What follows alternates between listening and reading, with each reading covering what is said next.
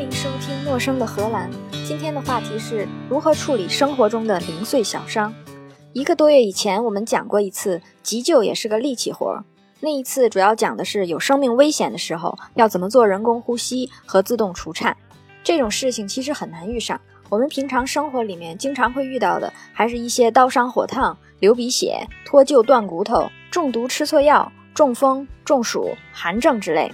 所以今天我们就讲一下这些情况下在急救的范围里我们可以做什么，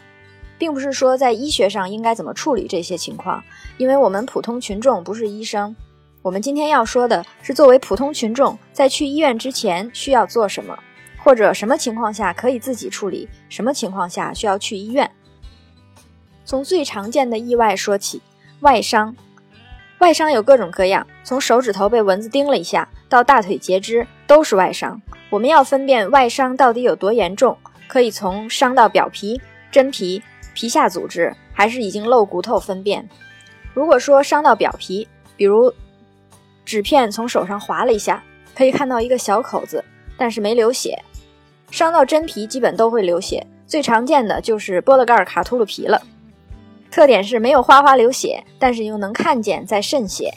这种情况还多见一些衣物啊、地上的小沙子啊卡在皮肤里。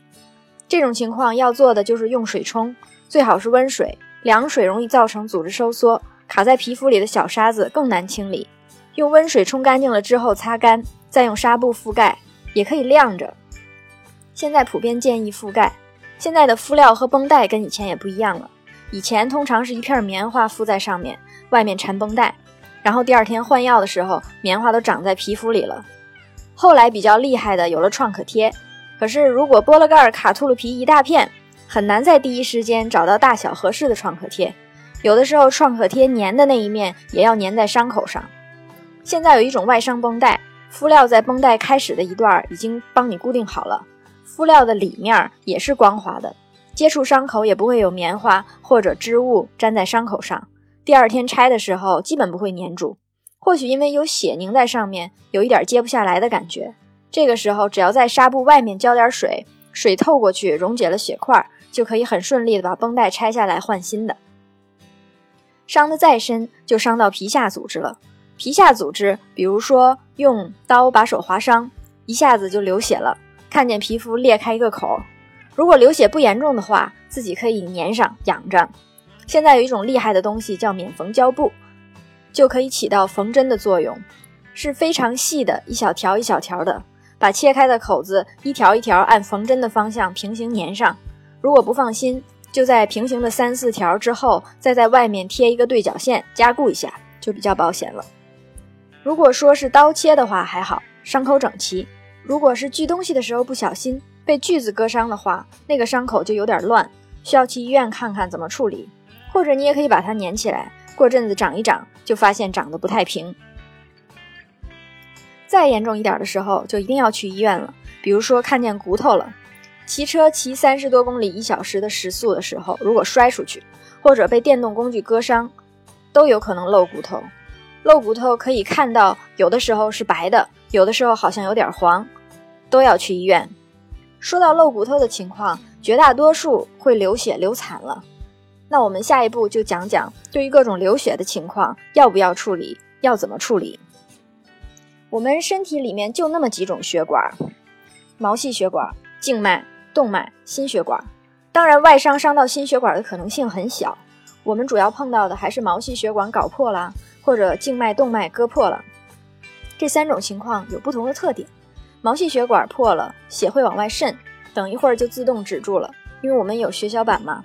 静脉和动脉流血都会哗哗流，区别就是动脉流血可以看到跟着心跳有节奏的往外喷，静脉血就是一直流。不管是静脉流血还是动脉流血都要止血，因为如果不止血的话是不会自动停的，最终人就会休克。我们成年人身体里大概有4到6升血液，如果失血 20% 就会休克。这么算下来的话，如果你看到自己以每分钟半杯的速度流血，那5分钟之后应该就会休克了，所以大概有5分钟的时间止血或者去医院。止血的方法有很多种，如果伤口不大的话，最简单的方法就是直接压在伤口上，直接压在伤口上会有什么效果呢？想象一下，一个气门芯儿破了个洞，但是没有完全切断，你用一个手指狠狠压住破洞的地方，就会把破洞的上游跟下游同时压扁，这样就止血了。不知道什么是气门芯儿的朋友，可以想象一下一个4毫米粗的软胶皮管。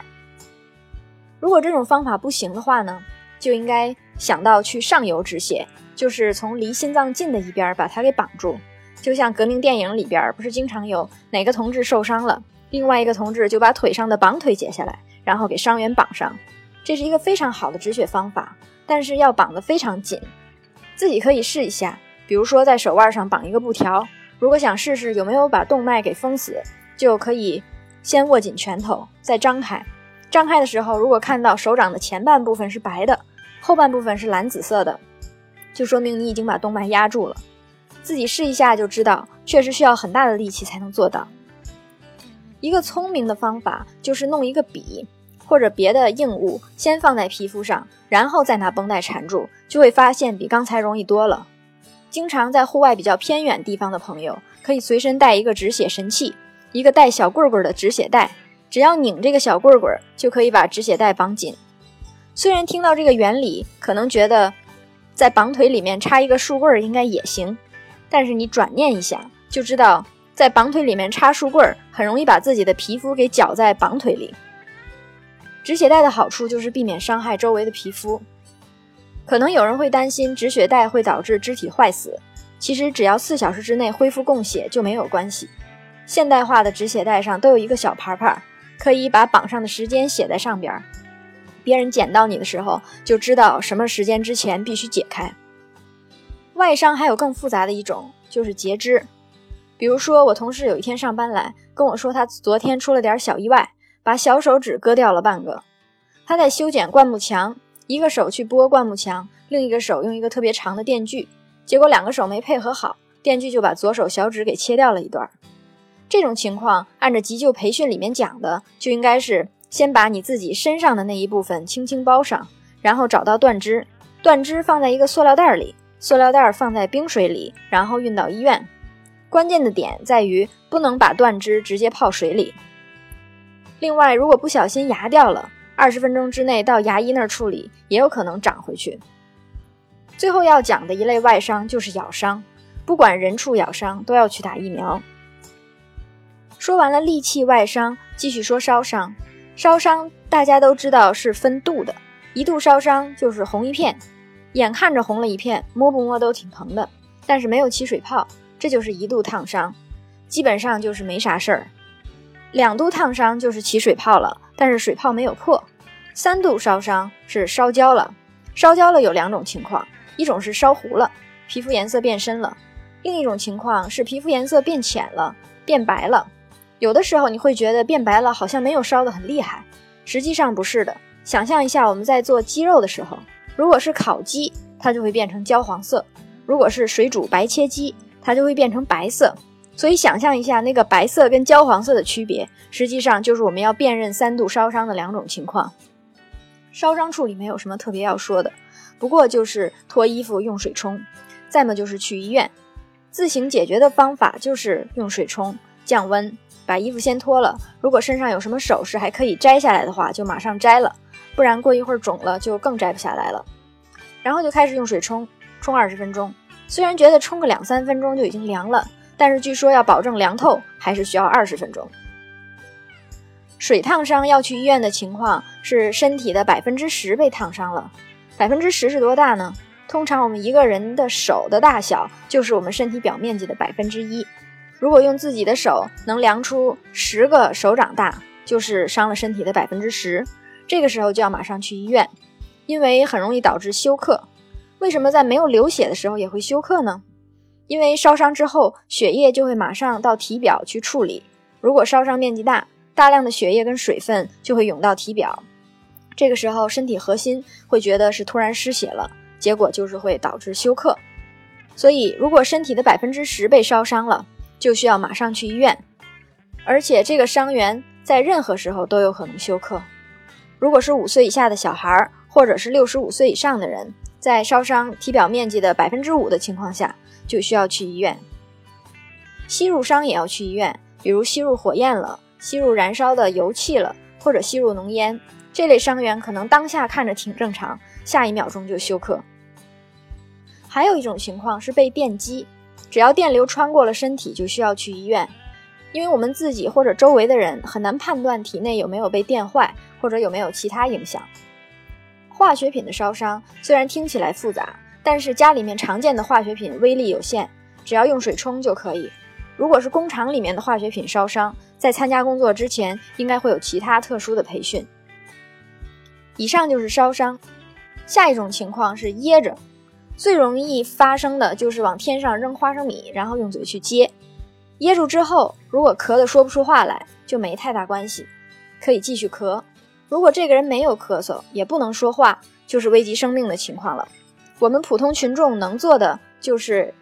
一是马上打急救电话，二是猛捶后背，三是顶他的胃。猛捶后背跟顶他的胃这两种方法都是为了产生突然的气流去冲这个卡在气管里的东西。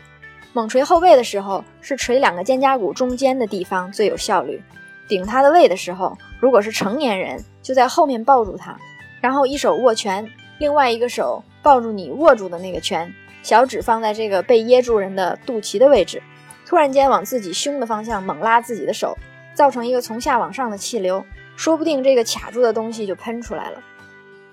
这是别人噎住了，我们至少可以做这三件事儿。但如果是自己噎住了怎么办呢？我们可能觉得可以自己捶自己的背，或者找个什么东西顶自己的胃。据说这个在临床的成功率是很低的。红十字会建议我们应该到外面找别的人帮忙。噎住大概需要2-3分钟就会昏过去，所以就算在这2-3分钟里没有找到人帮忙，我们至少是昏在马路上了，被人看见的可能性也比在家里高，说不定可以得到急救。再下一种意外是中风，自己中风就想办法打电话。更多的时候我们是看到别人中风，比如正在跟你聊天的同事，或者是在地铁里面你眼前坐着的乘客，或者是打麻将的时候跟你一桌的朋友，忽然之间你觉得他有点不对劲儿，然后你请他两臂平举，就发现他有一边举不起来。这个时候你可以跟他聊两句，就发现他也说不清楚，什么都别想，赶快打急救电话去医院。再有一种情况是中毒，中毒可以通过皮肤接触中毒，吃坏肚子也有可能是中毒，是比较复杂的情况。所以在急救的范畴里，中毒的解决方法是打电话给家庭医生，或者打急救问需要怎么处理。有的时候需要喝水，有的时候不能喝水，有的时候需要用碱洗，有的时候需要用酸洗，有的时候需要把它按住减缓血液交换。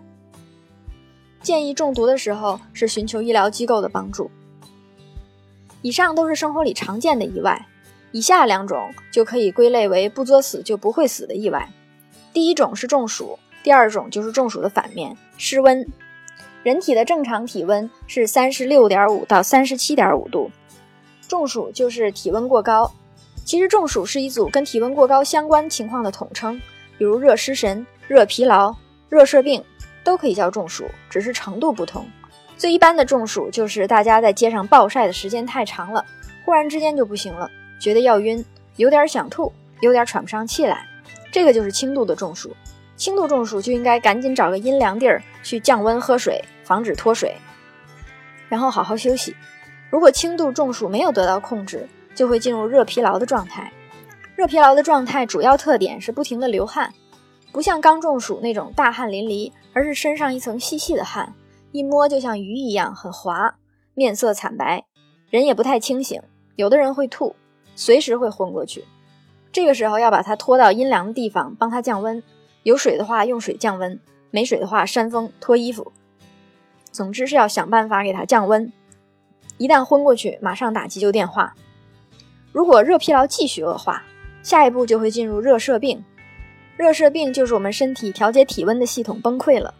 刚刚无意识的出汗实际上是身体正在努力调节体温，